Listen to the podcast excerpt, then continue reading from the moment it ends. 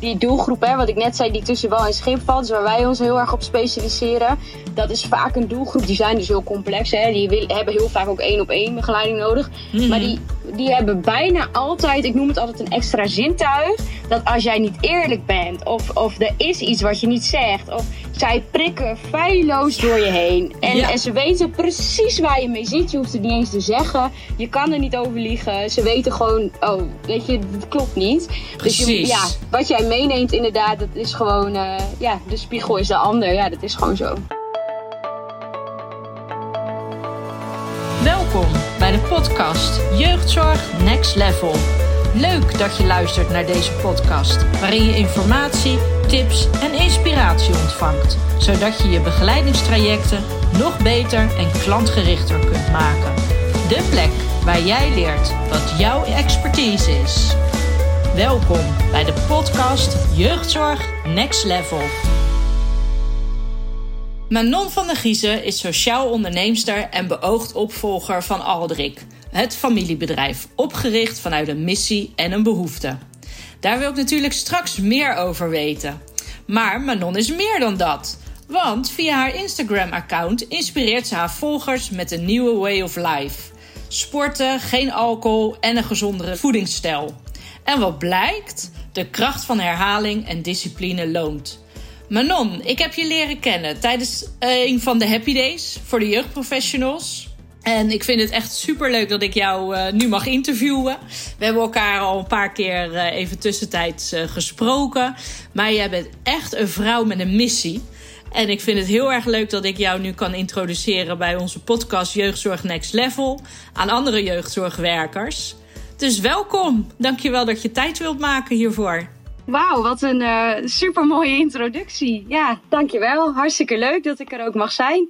Ja. Ja. Hey, en voordat we de diepte ingaan, ben ik wel benieuwd. En de luisteraars natuurlijk met mij. Ja, hoe omschrijf jij Manon? Wie is Manon?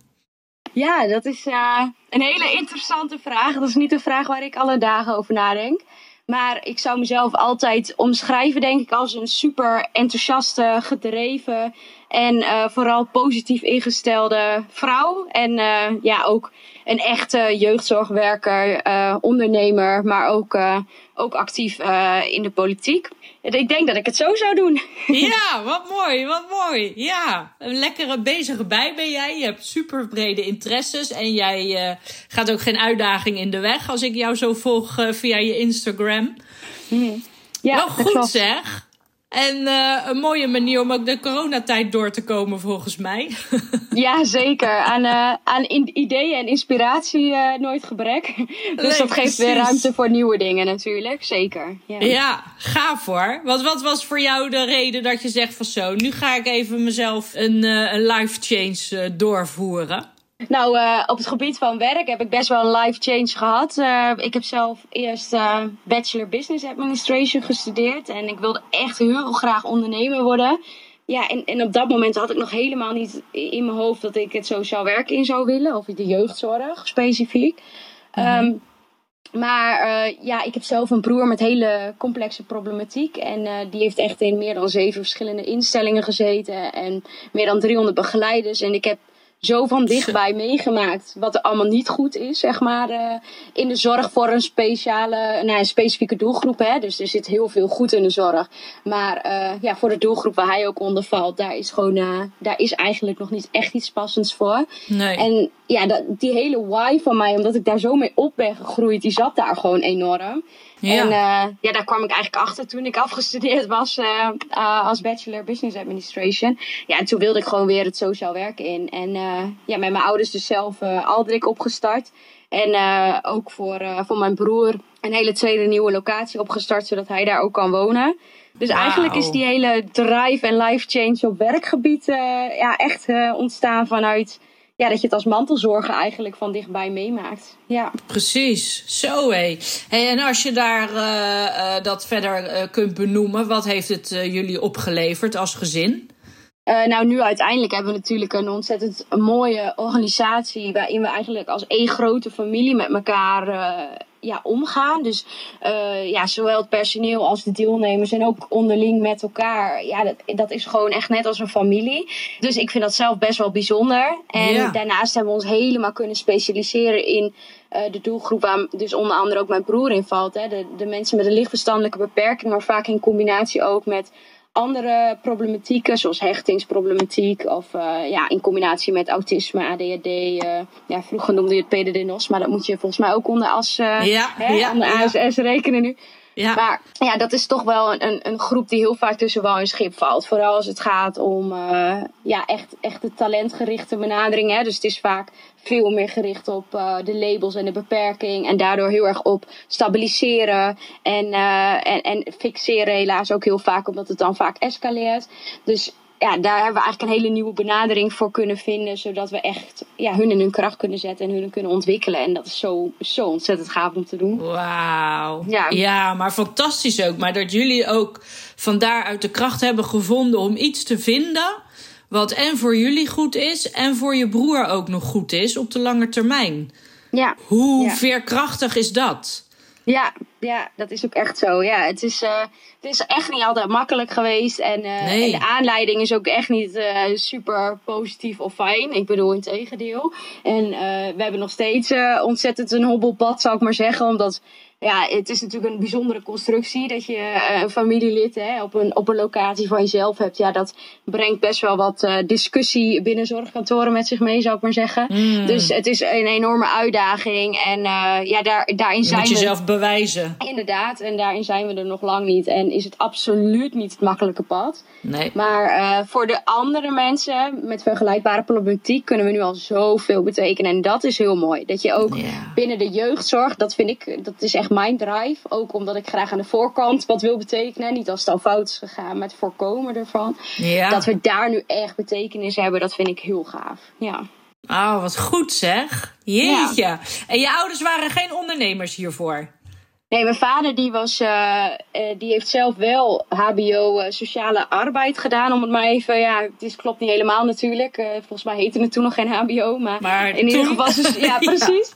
En, en, en ook dan zeg maar zijn, ja, dokter Anders heette dat toen nog, hè, bedrijfskunde. Mm Dus hij, hij heeft zelf heel lang gewerkt in grote, ja, zelfs internationale bedrijven. Zoals, ja, het heette eerst Holek en nu heet het Eaton. Dus dat is, ja, compleet andere bedrijfstakken, zeg maar. Mhm. Maar dus dat, dat bedrijfsleven zat er wel helemaal in. En ja, dat had ik dus ook. Ja dat, dat is echt zijn ding altijd geweest. Maar, uh, en hij heeft heel lang HR gedaan. Hè, dus hij had wel echt iets met het mensen en met het sociale.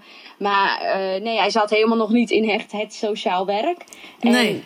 En dat is echt gekomen vanuit de why, zou ik maar zeggen, van mijn broer. Hè? Dus dat ze echt wel uh, iets wilden betekenen. En ja, hetzelfde geldt voor mij. Toen ik dus klaar was, daarna ben ik mijn master social work gaan doen. En nu ook mijn uh, HBO jeugd- en gezinsprofessional erkenning behaald. Gaaf, dus ja, eigenlijk ook een beetje die combi.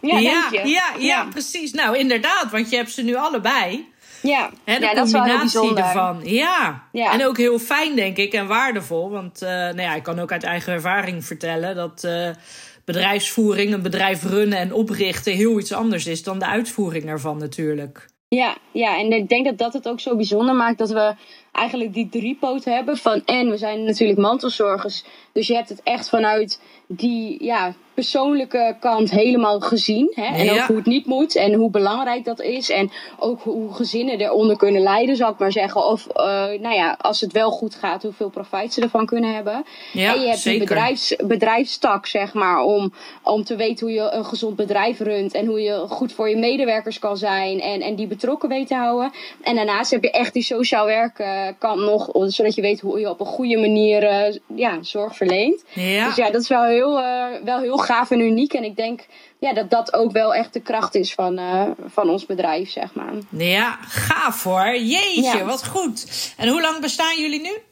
In 2011 zijn we begonnen en uh, ja, in 2013 hebben we nog een verbouwing gehad. En, uh, en vorig jaar maart hebben we dus de tweede locatie geopend. Ja. Zo, geweldig zeg. Jeetje.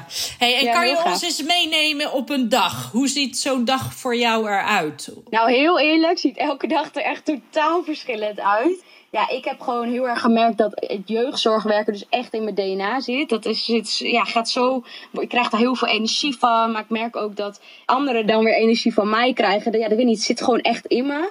Dus ja, ik ga uh, coaching sessies bij gezinnen en bij, bij kinderen thuis. Uh, uh, maar ook gewoon, uh, ik doe ook gewoon dagbesteding, zeg maar. Dus bijvoorbeeld op zaterdag, dan hebben we vooral natuurlijk heel veel kinderen. Ja, nou ja, zo rond de 15 denk ik, 12, 15. En dan, um, ja, dan kan ik ook gewoon de hele dag een begeleider zijn van een groep. Of als een kind echt complex is.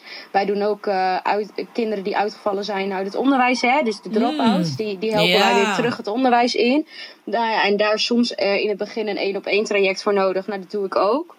En dat vind ik heel leuk. Ja, maar het kan wow. ook zijn dat ik een dag uh, ja, roosters moet maken en, uh, en, en indicaties mo moet helpen uh, regelen of zorgplannen schrijven. Ik, ik ben ook gewoon persoonlijk begeleider, dus ja, ik moet ook ja, zorgen dat dat allemaal doorgaat. En ik zit dus ook nog in de politiek, omdat ik echt wel ook nou ja, heel veel veranderingen nog nodig vind voor, voor deze doelgroep. Hè? Omdat het dus ja, echt een groep is die tussen wel een schip valt. Absoluut. Dus ja, het kan ook maar zo zijn dat ik daar druk mee ben om uh, te zorgen dat ik bepaalde dingen aan de kaart stel. Dus ja, het is echt heel verschillend. Ja, fantastisch. Ja. Jeetje. Maar dat is inderdaad super uh, afwisselend. Ja, heel En erg. als je dan uh, kijkt naar jou uh, binnen de politiek, want dat is natuurlijk altijd een super interessant onderwerp. Hè? Mhm. Mm -hmm. Wat zou jij willen veranderen binnen de jeugdzorg? Nou, ik denk dat ik vooral, ik heb nu mijn masteronderzoek gedaan naar talentontwikkeling bij mensen met een lichtverstandelijke beperking of uh, meervoudig complexe problematiek.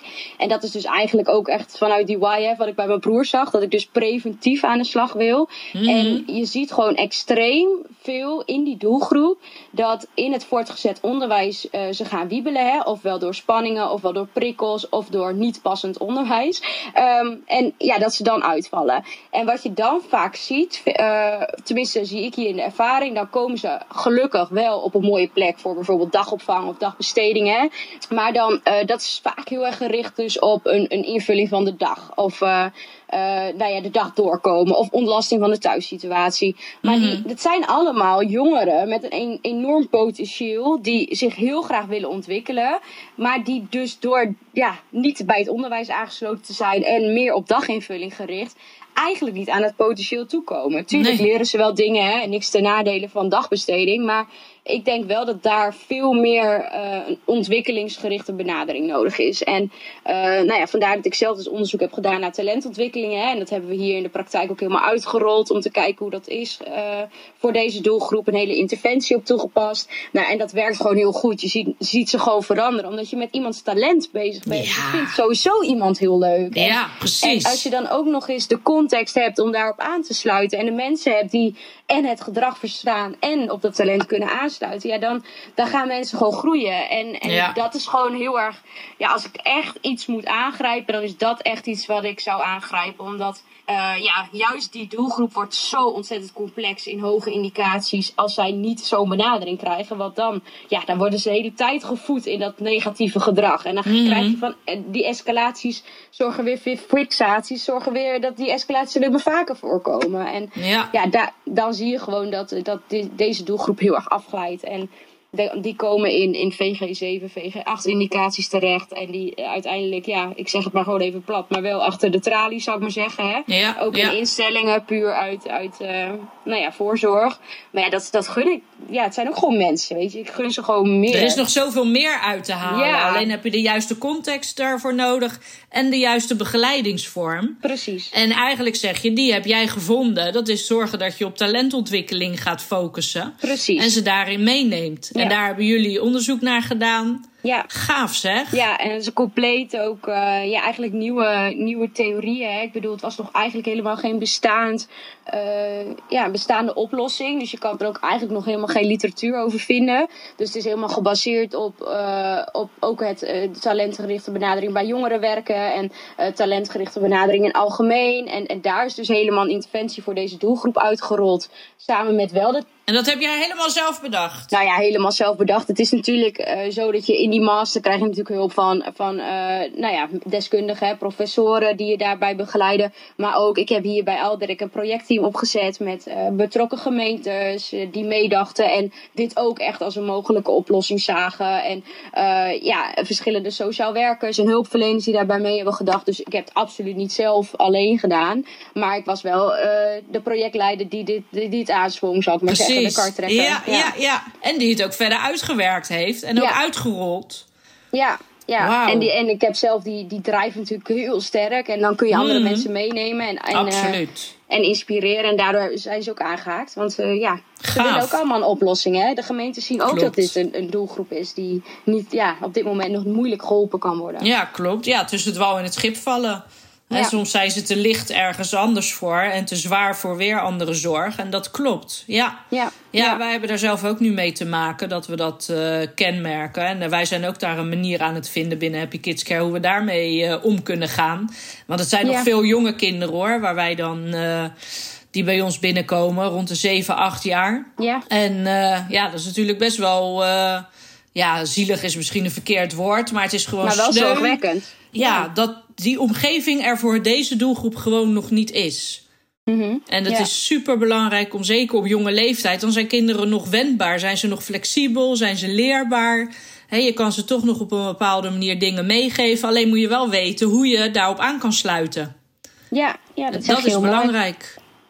Ja, dat is heel belangrijk. En Ja. het is toch ook zonde dat juist de ja, kinderen van die leeftijd eigenlijk al niet de kans krijgen. En, en, en ja, bij mij gaat die drive dan ook echt op dat rechten van de kind. Hè. Ik bedoel, ik vind dat elk kind recht heeft op onderwijs. En, en uh, ja, ik weet niet, je hebt zo'n afbeelding met van die van dat drie kinderen over de heg heen kijken. En de een heeft dan een hogere opstapje dan de andere. Heb je die wel eens Ja, gezien? ja, ja, ja, ja. ja, ja. En, dat, en eerlijkheid is gewoon, de een heeft een hoger opstapje nodig dan de ander om over die heg te kijken. En eerlijkheid is niet dat je een gelijk opstapje hebt. Nee. Weet je? En dat, en dat is, vind ik bij onderwijs ook. Weet je? Dat, Ja. ja, tuurlijk zijn er kinderen die hebben minder nodig en hebben meer nodig. Nou, laten we dat een beetje in evenwicht brengen. En, en Ja. daar toch een stuk maatwerk leveren. En Precies. ja, iedereen heeft er recht op.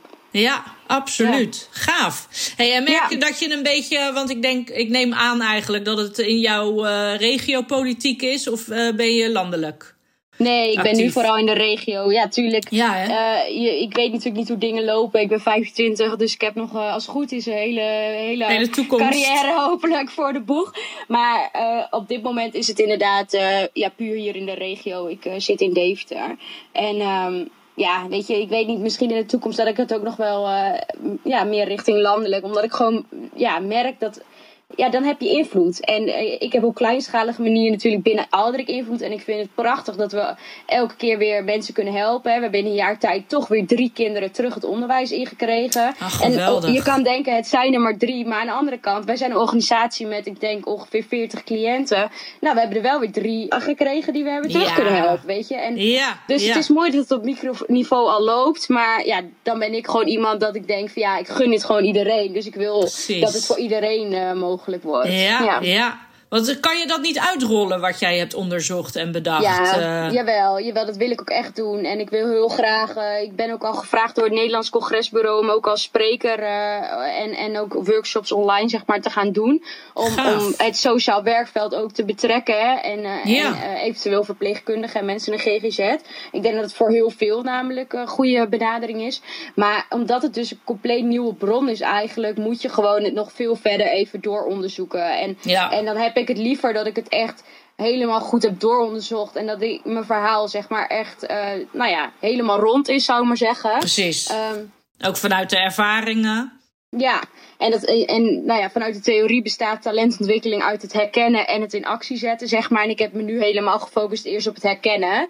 En, Mm. en dat, dat eh, ik denk dat dat eind dit jaar al wel helemaal rond is. Maar goed, dan komt dus nog het in actie zetten. En ja, ik Precies. denk eerst dat het goed is om, eh, om het hier meer uit te gaan rollen. En dan, eh, en dan pas eh, anderen erbij te betrekken. Ja, ja, ja, absoluut.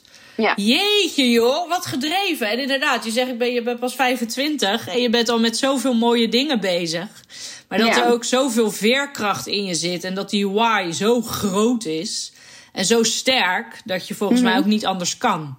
Nee, dat is ook echt zo. Ja. Het is een soort van oerkracht die... eh, ja. ik kan het ook niet negeren. Ik bedoel, ik heb het geprobeerd hoor. Ben ik heel eerlijk in. Want ja, je maakt natuurlijk heel wat mee als je daarmee opgroeit. En, Ja. eh, en ik heb in mijn studententijd, zou ik maar zeggen, toen ik dus eh, bedrijfskunde ging studeren, toen heb ik me er ook echt even helemaal voor afgesloten. Omdat ik echt dacht, ik wilde helemaal niks meer mee te maken hebben met die zorg. Ja. Want eh, het is elke keer de ene ellende naar de andere. En zoals ik al zeg, dan moet hij weer weg en dan heb je weer geen plek. En ja, het was gewoon, eh vond ik, Heftig. een, een en al ellende. Ja. En, en ik ben wel heel blij hoor dat ik die drive heb terug kunnen vinden. En dat ik nu het kan omzetten in iets super positiefs voor anderen. En dat, Ja. ja. daar ben ik zelf ook heel blij mee. En dat je daar ook vooral de energie voor hebt. En de, de, de kennis en de mogelijkheden. En Ja. mensen daarin mee kan nemen. Ja, ja, dat is heel gaaf. Heel en dat tof. is ook wel echt omdat ik die, eh, die kansen gekregen heb hoor. Ik bedoel, dat ik mijn Master Social Work kon doen, was uniek. Met een Bachelor Business Administration heb ik puur op, nou ja, ervaringen hè, mogen doen. Dus dat, Ja, eh, het is dan ook de kansen die je krijgt en die je dan ook natuurlijk aangrijpt. Maar dat is wel uniek. Absoluut. Ja, Ja, tuurlijk. Een stuk geluk, maar ook een hoop eh, doorzettingsvermogen en discipline en karakter natuurlijk. Hè? Ja, ja. Ja, heel mooi dat je dat zegt. Ja, ja, maar inderdaad, het komt gewoon niet vanzelf. Je moet er wel wat voor doen. ja. En eh, ja, ik vind het altijd mooi om te, om te horen. Weet je wel, heel veel ehm, mooie dingen ontstaan vanuit een stuk pijn. En dan merk je toch weer dat dat toch een bepaalde drive is. En als je dat weet om te zetten voor jezelf en eh, daar de veerkracht uit weet te halen. Ja, dan is er een motor die eigenlijk niet meer te stoppen is. Ja, en, eh, ja, dat, ja, en dat hoor ik bij jou ook. Je hebt zo'n duidelijk doel voor ogen, zo'n visie, zo'n ja, intrinsieke motivatie ervoor. Ja. Dus ja, en het prachtig. mooie is gewoon dat je dan zo echt iets kan betekenen voor de maatschappij en voor anderen. En dat, dat is zo'n fijne drijf ook. Tenminste, dat vind ik Ja. dat je echt iets kan doen voor anderen. Ja, dat wakkert het alleen maar meer aan. Eh. Het is niet, ja, nou ja, ik heb natuurlijk in het bedrijfsleven gezeten en ook als accountmanager een tijdje. En dat is natuurlijk gewoon een product verkopen, even plat gezegd. En ja, dan denk ik echt, waarom zit ik hier eigenlijk? Eh, weet je, dat is nou, waarom wil ik Geeft dat nou niet echt veel voldoening. Nee, precies. Nee. En nu, nu, dit is echt betekenisvol. Terwijl het, dit, nogmaals, het absoluut niet het makkelijkste pad is. Want je hebt Nee. en een onderneming met, en iedereen die ondernemer is zal het herkennen. Hè? Een onderneming is toch altijd wel weer en weer wat nieuws en weer onverwachte dingen. En ja, je, het is Ja, geen uh, 9 tot 5 baan. Nee. Ja. En als de politiek weer linksaf wil, dan moet je ook met je bedrijf linksaf. Ja, precies, En eh, ja. over een paar jaar dan komt er weer een nieuwe partij en die zegt nee, we gaan toch rechtsaf en dan moet je weer alles naar rechts. Ja, Ja, ja. dat is wel de flexibiliteit die je nodig hebt, of die je moet hebben als organisatie. Ja. En, En ja, dat is eigenlijk al een, al, een- al een meer dan dagtaak, zeg maar. En, en dan heb je daarnaast nog natuurlijk eh, al die andere dingen. Dus het is, eh, het, ja, het, is, het is de intensieve weg, maar je krijgt ook ontzettend veel voor terug. Ja. Ja. En sowieso, hè, in het jeugd, jeugdzorgwerk, vind ik, is altijd geven, maar ontzettend veel terugkrijgen, vind ik. Hè? Ja, ja. mooi vind ik dat al. Ik heb dat echt geleerd van deze doelgroep. En ehm, ik doe dit werk nu ook twaalf jaar eh, met kinderen met ADHD en autisme. Of gezinnen waarbij daar problemen eh, zijn vanuit eh, ADHD en autisme. En ik vind het ongelooflijk. Ik vind het de leukste doelgroep die er bestaat, maar ook de dankbaarste groep. Waarvan ik denk, wauw, deze mensen, hè, die gezinnen, die kinderen, die durven gewoon eh, begeleiding in te schakelen. Ze durven zich open te stellen, kwetsbaar op te stellen. En ik heb dat altijd ook gezien als mijn eigen spiegel. En Ja. ik was zelf altijd de persoon die zei van... Ah joh, alles gaat goed en niks aan de hand. En ik hield mezelf altijd groter en sterker dan dat het was. En doordat ik met deze doelgroep omging, leerde ik eigenlijk ook veel meer naar mijn eigen kwetsbare kant te gaan. En ook om hulp te durven vragen. En voor mezelf ook een bepaalde weg in te gaan bewandelen. Om mezelf te leren kennen en te ontdekken. En ja, dat had ik niet gedaan, denk ik, als ik niet met deze doelgroep had gewerkt. Nee, nee, dat zeg je echt heel mooi. Alle twee die dingen herken ik ook heel erg. Punt 1, dat je eh, die doelgroep is zo dankbaar om mee te werken. Want ja, je krijgt er gewoon ook zoveel energie en liefde voor terug. En Ja. het is echt ja, heel fijn. En Ja. daarnaast eh, is het ook echt dat spiegelen wat je zegt. Dat heb ik zelf ook echt ondervonden. Dat toen ik het sociaal werken ging, ging nogmaals, ik begon gewoon als locatiemanager. Hè. Ik dacht, ik ga je de toko runnen. Maar ik dacht niet, nou, ik ga zelf mensen begeleiden. No- Ja, daar was Nee. nog helemaal niet mee bezig. Nee. En, en toen nou ja, werd ik daar natuurlijk steeds nieuwsgieriger naar. Omdat ja, het why dus blijkbaar aanwakkerde. Die ik op dat moment nog helemaal niet wist. En eh, ja, en toen heb ik echt zoveel over mezelf geleerd. eh, Sinds ik daar daarmee ben begonnen. Dat is echt niet normaal. Je kan zo... Ja. Ja, juist de mensen zeg maar, als, als iets je irriteert, is het meestal omdat je eigenlijk iets in jezelf irriteert. Hè? Ja, is, ja, ja, ja. En, en uh, als je iets moeilijk vindt, heeft, zegt dat vaak niet meer iets over jezelf. Of als je iemands persoonlijkheid moeilijk vindt, zegt dat ook meer iets over jezelf. Dus ja, ik vind sowieso het sociaal werk altijd ontzettende ja, zelfontwikkeling. Ja, en, ja, ja, briljant. Oh, ik weet ook nog wel. Ik heb heel lang echt met jongeren gewerkt. En die zijn gewoon inderdaad een spiegel voor je. De communicatie die je dan hebt en uitzendt met alle goede bedoelingen hoe zij op je reageren, weet je eigenlijk precies of je nou wel of niet de juiste bo of de boodschap juist hebt overgedragen. Ja. Dus en ik was altijd, ik dacht nooit na over hoe ik dingen verwoordde of zei. Maar ik keek wel altijd naar de reacties van de jongeren. Nou, soms ja. zat ik er gewoon echt vaak wel eens naast. En dan werd er ineens iemand agressief. En dacht ik, hè?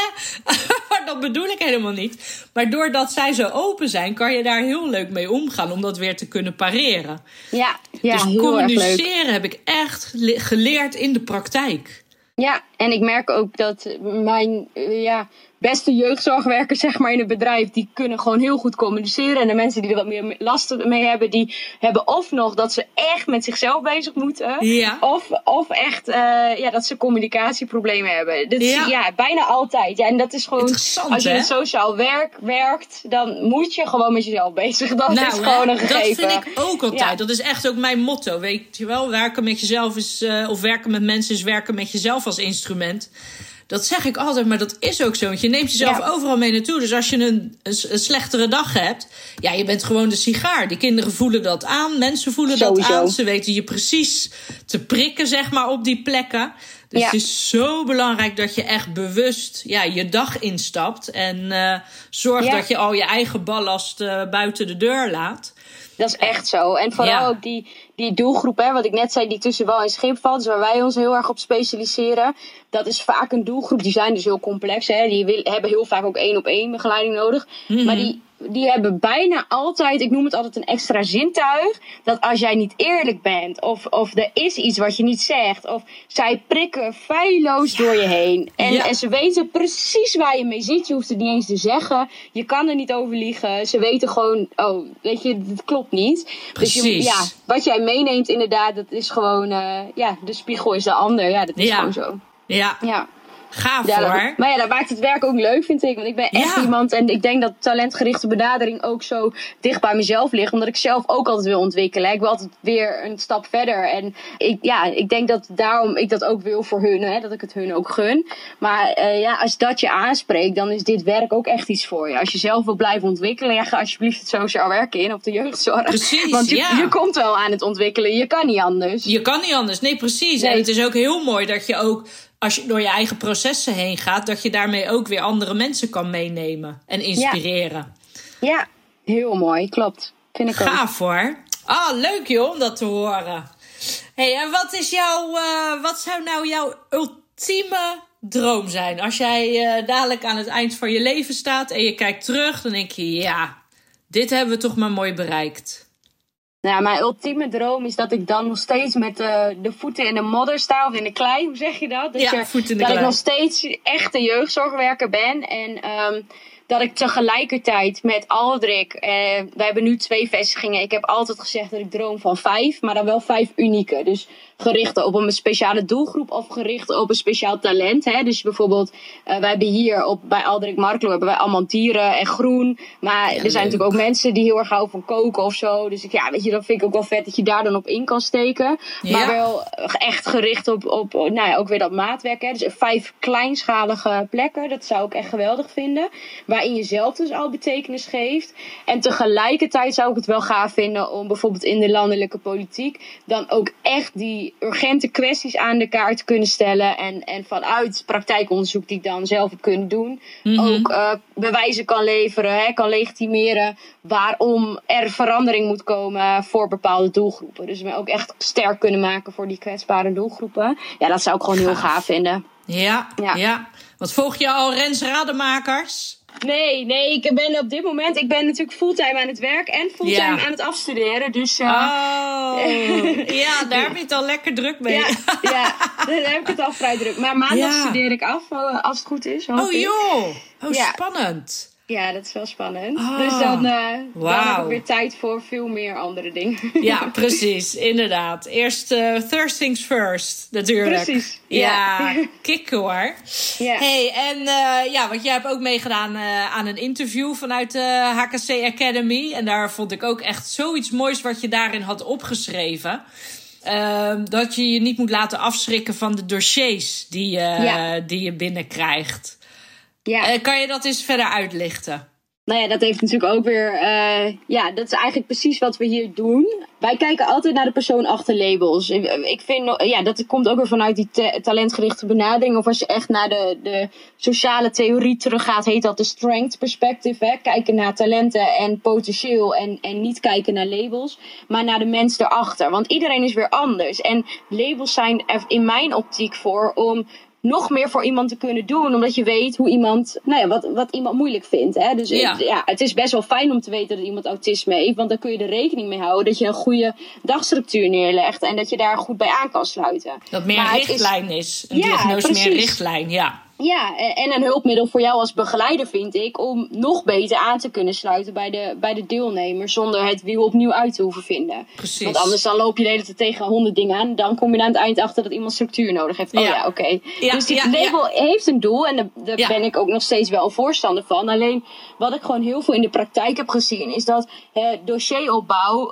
Um, nou ja, nogal snel ontstaat. Hè? Ik bedoel, een escalatie wordt gerapporteerd en dat, nou ja, dat wordt ergens opgeschreven. En nou ja, als je er al drie van hebt, dan zijn er al heel wat zorginstellingen die denken, oh, wat gaan we hiermee doen? En als het ja. dan vijf zijn, dan is het van, nou, liever niet. Uh, we hebben nog tien anderen in de rij staan. Waarom zouden we diegene nemen die een keer alle ruiten heeft doorgeslagen? Of die met een stoel naar iemand heeft gegooid? En tuurlijk, hè, dat gedrag keur ik absoluut niet goed. Maar dat doen mensen omdat ze in, in paniek zijn, of in angst, of in spanning. Maar dat doen ze niet omdat ze geweld zijn. Het zijn. Ik heb zelfs zo vaak meegemaakt dat cliënten in gevangenissen een tijdje moesten zitten of in TBS. En dat ik denk, dat is niet de doelgroep die daar hoort te zitten. Maar het is een misopvatting van waarom ze dat gedrag laten zien. Het is gewoon pure wanhoop. Dat is omdat wij als maatschappij niet kunnen aansluiten bij wat zij nodig hebben. Dus, en zij hebben moeite om zich te uiten, hè, communicatief. Dus zij laten het zien door middel van gedrag.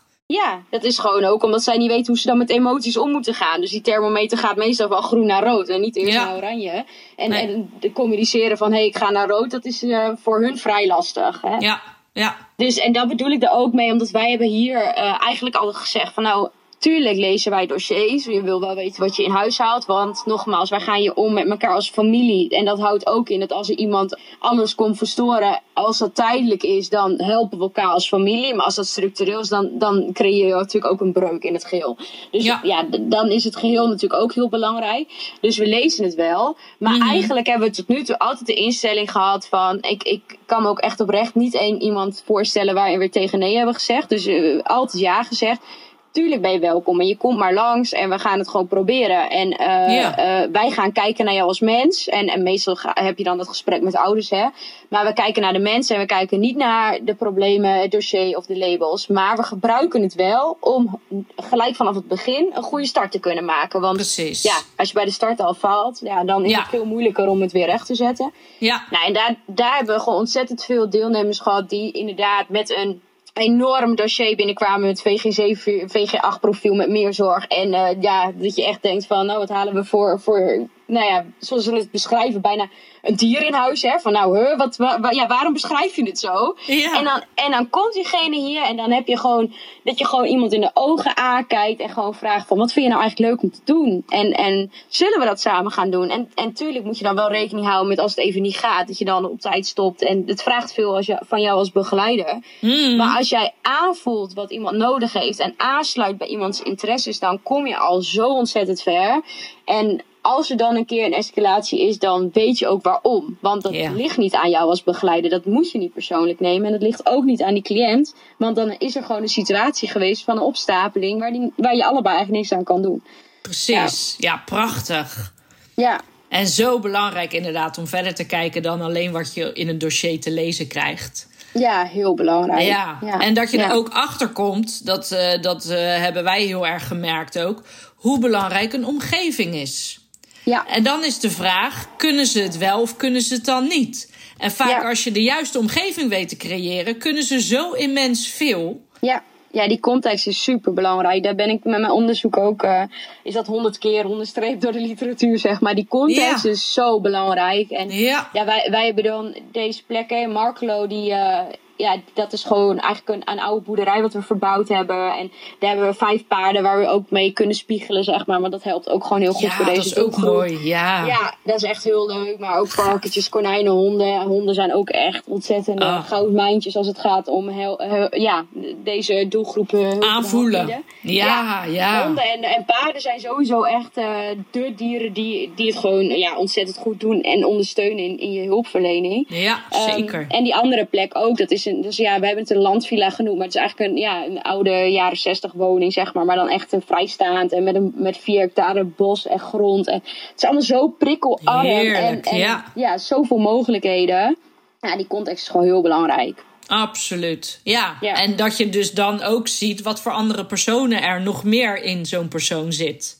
Ja, ja, precies. En dat het niet alleen maar de diagnose is, of alleen maar die agressie, of alleen maar.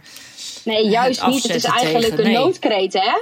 Het is gewoon een kreet om hulp. En, en, en dan, dan stop je ze weg. Terwijl je dan eigenlijk precies doet wat je niet moet doen. Want ze zijn al zo bang. En dan ga je ze eigenlijk nog banger maken. Ja. Hetzelfde geldt voor iemand die escaleert. Dat, ja, in heel veel zorg wordt er natuurlijk nog gebruik gemaakt van fixeren. En, eh, en, en Ja. het piepersysteem en zo. Ja, dat zijn gewoon dingen die ja, ik zelf als persoon. Hè, en, en nogmaals, eh, ja, er zijn ook heel veel dingen die supergoed gaan in de zorg. En voor sommige doelgroepen zal het misschien heel goed werken. Maar wat ik zelf in de praktijk gewoon mee heb gemaakt, is dat je het dan vaak veel erger maakt. Want het is Precies. gewoon een hulpkreet. En ja, Ja. ga je er dan met twee man op liggen, ja, dan ga je alleen maar meer trauma ja, Er bovenop En- zetten. Ja, ja, ja, Ja. En die hele vertrouwensband is er niet meer. Je hebt gelijk een vertrouwensbreuk. Ja, precies. Ja.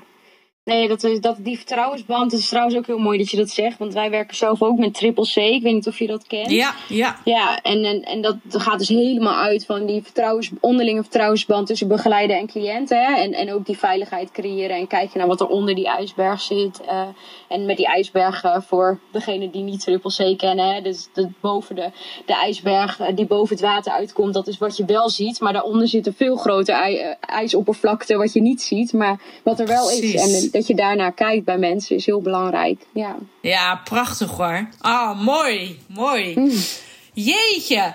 hey, en ehm ah, ik kan je nog zoveel miljoenen vragen over stellen.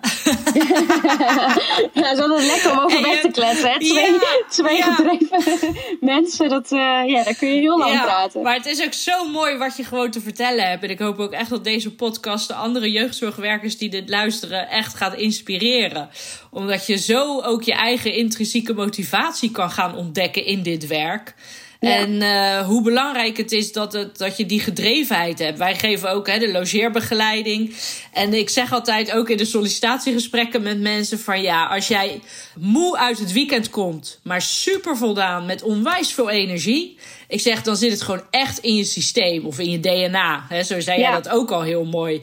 En dan, ja, zo'n heel weekend. Hè, je bent 48 uur begeleiding aan het geven. Maar als je echt, echt een jeugdzorgwerker bent en jij haalt er mega veel energie uit, ja, dan zit je gewoon op de goede plek.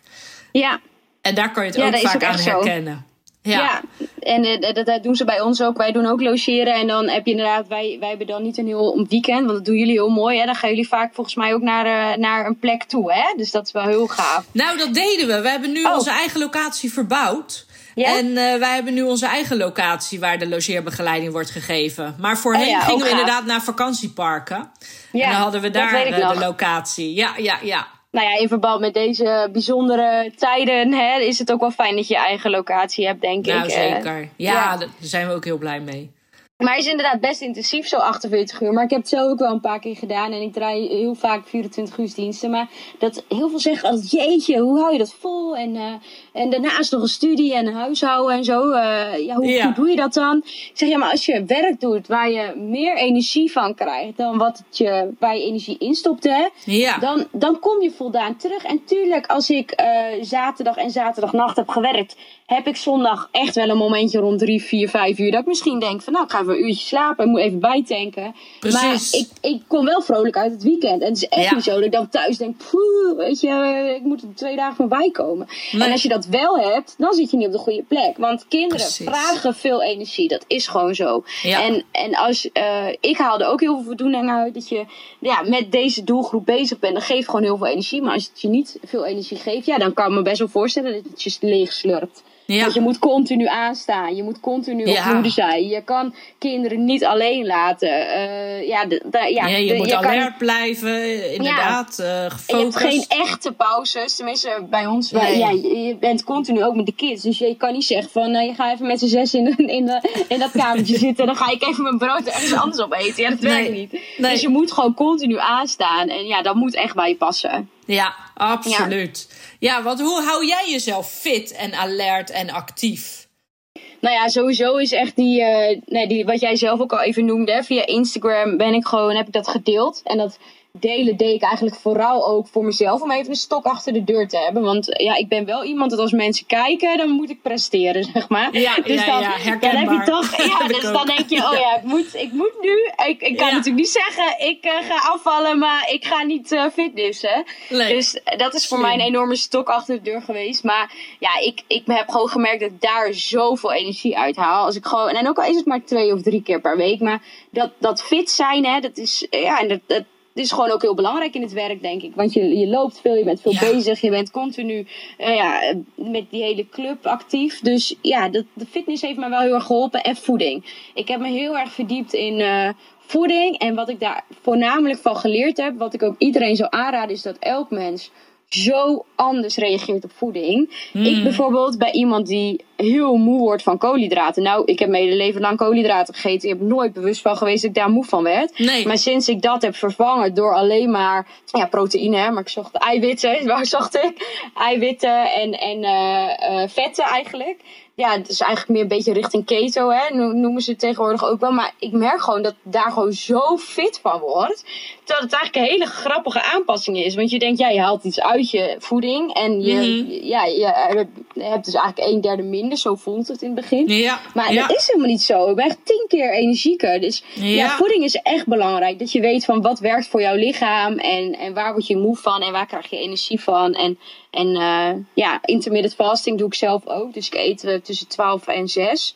En heel veel mensen denken, ja, ontbijt is toch het belangrijkste van de dag. En eh, hoezo slijt het over? Maar ook daarin heb ik gewoon gemerkt dat dat voor mijn lichaam gewoon het beste werkt. Omdat je lichaam hoeft niet de hele dag door bezig te zijn met verteren. Want dan gaat daar heel veel energie naartoe. Ja. als je dat tot een minimum beperkt, heb je al die andere energie die naar dit soort dingen kan gaan. Dus ja, die voeding en fitness is voor mij wel een belangrijk onderdeel. Goede eh. combinatie, ja. ja. ja. en, Nou en ja, altijd en- acht uur slaap. Ja, ja, ja, Ja. ja, ja, ja. Nou ja. En het helpt ook met je mindset. Want hierdoor, hè, je gaat jezelf een nieuw levenspatroon eigenlijk aanwenden. Nou, Ja. dat betekent ook dat je discipline moet hebben, dat je eh, consequent hebt te zijn, dat er regelmaat in, eh, in moet komen. Dus het is Ja. ook wel heel goed voor je eigen mindset om die focus te hebben. Ja, is ook echt zo. Ja, Knap. dus, eh, en, en ook een soort van. ik had dat nooit. Ik ben zelf van nature, denk ik, eerder eh chaotisch dan gestructureerd. Grappig genoeg. Maar in mijn werk ben ik dan weer tegenovergestelde. Want ja, de doelgroep heeft het ook nodig. Maar dat zit er Ja. ook echt wel in. Maar persoonlijk, in mijn eigen huishouden, ja, ben ik veel meer een chaotisch iemand, denk ik. Ja, ja. Dus ik had eigenlijk nooit zoveel routines. Terwijl nu ik zelf echt een ochtendroutine heb. En dan gaat, is het ook heel basaal. Hè? Van gewoon je gezicht reinigen en een dagcreme en tanden poetsen. En gewoon die standaard dingen. Ja, dat geeft dus ook al eigenlijk heel veel rust, Rust, en regelmaat. Ja, ja, Dus ja, dat? ja. dus eigenlijk Ja. alles wat voor die kinderen ook goed is, is voor jezelf ook goed. Ook voor ja. ons. Ja. Ja, ja, ja. Ongelooflijk hè, dat je dat dan ineens gaat herkennen. Ja, het is ook echt daardoor ontstaan. Door die logeren Ja. van met kids, dan ben ik gewoon van, nou, zo laat dat, zo laat dat. Weet je, je bent zo gestructureerd, dat moet gewoon. Ja. En ja, daar, daar heb ik dat echt in geleerd. Dat ik denk, oh, eigenlijk ben ik hier zelf ook wel bij gebaat. Ja, heerlijk is dat dan, hè, dat je daarachter komt dan. Maar dan Ja. ook hoeveel ruimte en tijd je overhoudt. Vooral ook in je hoofd, omdat het dan gewoon een Vooral ritme is. hoofd, ja. Ja, hè? Ja. Ja. Ja, en ik heb ook wel heel veel gedaan met gedachtenkracht en zo. Want je merkt gewoon dat als je zelf gewoon heel erg bewust bent van hoeveel gedachten je kan hebben op een dag. Maar dat je daar gewoon zelf ook controle over kan hebben. Ik bedoel, ik Ja. kan over alles waar ik mee bezig ben, kan ik 10.000 gedachten op een dag, denk ik wel hebben. En als ik daar de hele tijd zelf ook nog eens op ga reageren, ja, dan heb ik binnen een half jaar een burn-out, kan ik je vertellen. Want dat werkt gewoon niet. Nee. Uh, dus, dus echt voor jezelf ook bewust zijn. Oh ja, er komt weer een hele golf, want ik heb een nieuw idee. En dan, nee, ga maar even Terug. achter die waterval van gedachten staan, nu niet. Hè? En Ja. ja, mediteren heeft me daar ook wel heel erg in, mee, eh, ja, in geholpen. Ook Oh, al mooi, maar ja. een kwartiertje. Eh, maar dat je echt even zorgt dat je die rust voor jezelf creëert. Dat is zo belangrijk. Vooral dat, ja. ja. Ja, En het schrijven. Doe je dat Ja. ook? Dat heeft Ja. mij ook heel erg geholpen om ook al mijn eigen emoties te kanaliseren. En ook Ja. veel meer daar structuur en overzicht in te krijgen. Dat ik eh, voor mezelf ben gaan schrijven. Ja, het zijn echt die. eh, voor mij is de basisstructuur echt eh, minimaal. Eh, ik ben niet te streng voor mezelf. Als ik zeg elke dag, dan weet ik wel weer hoe dat gaat. Maar ik, ik heb voor mezelf minimaal vier keer per week mediteren. Omdat ik dan echt een kwartier met mezelf bezig ben. En ik merk dat ik daarna echt rust vind om ook eh, nou ja, even tot mezelf te komen. Hè. Ja. Dus eh, ook al is het een serie kijken of een boek lezen. Of maakt niet uit wat. Of een wandeling. Maar je bent wel veel ontspannender in dat moment van ontspanning. Ja, Terwijl, ja. ga jij vanuit stress een serie kijken, eigenlijk gaat die stress nog steeds door in je lichaam. Dat Klopt. heeft gewoon geen zin. Nee. En nee, dat is voor mij heel belangrijk. Ehm, maar daarnaast, eh, ja, wat ik net al zei, die voeding, fitness. eh, dus ja, dat zijn gewoon van die basisdingen die je dan erin zet, Goed, wat zo heel erg helpt. Ja. absoluut. Ja, mooi om te horen hoor. Jeetje, Ja. we kunnen nog wel uren hierover doorkletsen. ja echt hè. En eh, ja, je hebt natuurlijk ons al heel veel verteld. Je hebt ons meegenomen in, in jouw leven binnen Aldrik. Eh, over de dagelijkse routines die er eh, vooral zijn, maar ook niet zijn. Vooral in je werk, dat daar natuurlijk heel veel afwisseling in is. Je hebt een hele mooie boodschap overgedragen. Ook over eh, hè, leer verder te kijken dan het gedrag. Wat zit er achter het gedrag? Waardoor wordt het gestuurd? En ehm, ja, ook een mooie boodschap over de dossiers die je te lezen krijgt. Van ja, neem het niet allemaal letterlijk over, maar leer ook de persoon achter het dossier kennen. Ja, ik vind het heel mooi ook eh, hoe je je ambities eh, eh, hebt en deelt. Dat je daar ook echt je, je, ja, je keihard voor inzet, ook binnen de politiek. Dus ik vind het super leuk om jou te blijven volgen, sowieso. En ja, ik zou jou willen vragen als afsluiter voor deze podcast. Wat zou jij de luisteraar mee willen geven? Welke boodschap? Nou ja, samengevat eigenlijk al wat ik heb, een beetje heb gezegd. Maar ehm, kijk in iemands ogen en kijk wat iemand echt nodig heeft. En laat je niet leiden door je eigen interpretatie of dossiers hè, die je dus vooraf kan lezen. Maar kijk gewoon in iemands ogen. En, en dan voel je al vaak wat iemand nodig heeft. Dan, dan, als je daarna het gesprek voert, dan luister je ook echt reflectief. Hè, dus echt vanuit onbevooroordeeld. En, en vraag iemand dan op het moment dat je iemand in de ogen aankijkt van... Wat vind jij leuk? Hè? Waar heb jij behoefte aan? En, en, en ga niet dat invullen vooraf, maar ga echt kijken wat iemand nodig heeft. En ik denk dat ik dat echt mee zou willen geven. Omdat dat in het hele sociaal werk denk ik gewoon heel belangrijk is. Want je bent er voor hun, hè? Je bent er niet Ja. voor jezelf. Ook wel, Prachtig. je haalt de kracht uit, maar... Ja, maar anders. Ja, maar je staat vooral toch in, in dienst, dienst van. van. Ja. Nou, heel mooi, heel mooi. Ja. Hey, dat vind ik een hele mooie afsluiter, Manon. Ik wil je heel erg bedanken voor deze podcast. Ja, ook heel erg bedankt. Ik vond het super leuk om te doen. Ik hou altijd wel van eh, babbelen. Fantastisch. Het is hartstikke leuk, ja.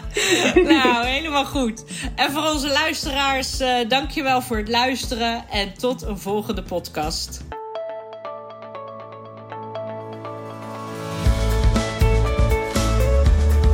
Superleuk dat je weer luisterde naar de podcast Jeugdzorg Next Level.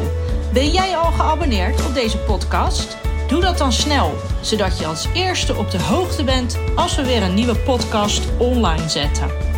Tot slot vinden we het leuk als je ons een berichtje stuurt of een vraag, zodat we je nog beter kunnen helpen. Stuur een pb'tje via de socials of mail naar Judith hkcacademy.nl. Bedankt voor het luisteren en tot een volgende podcast.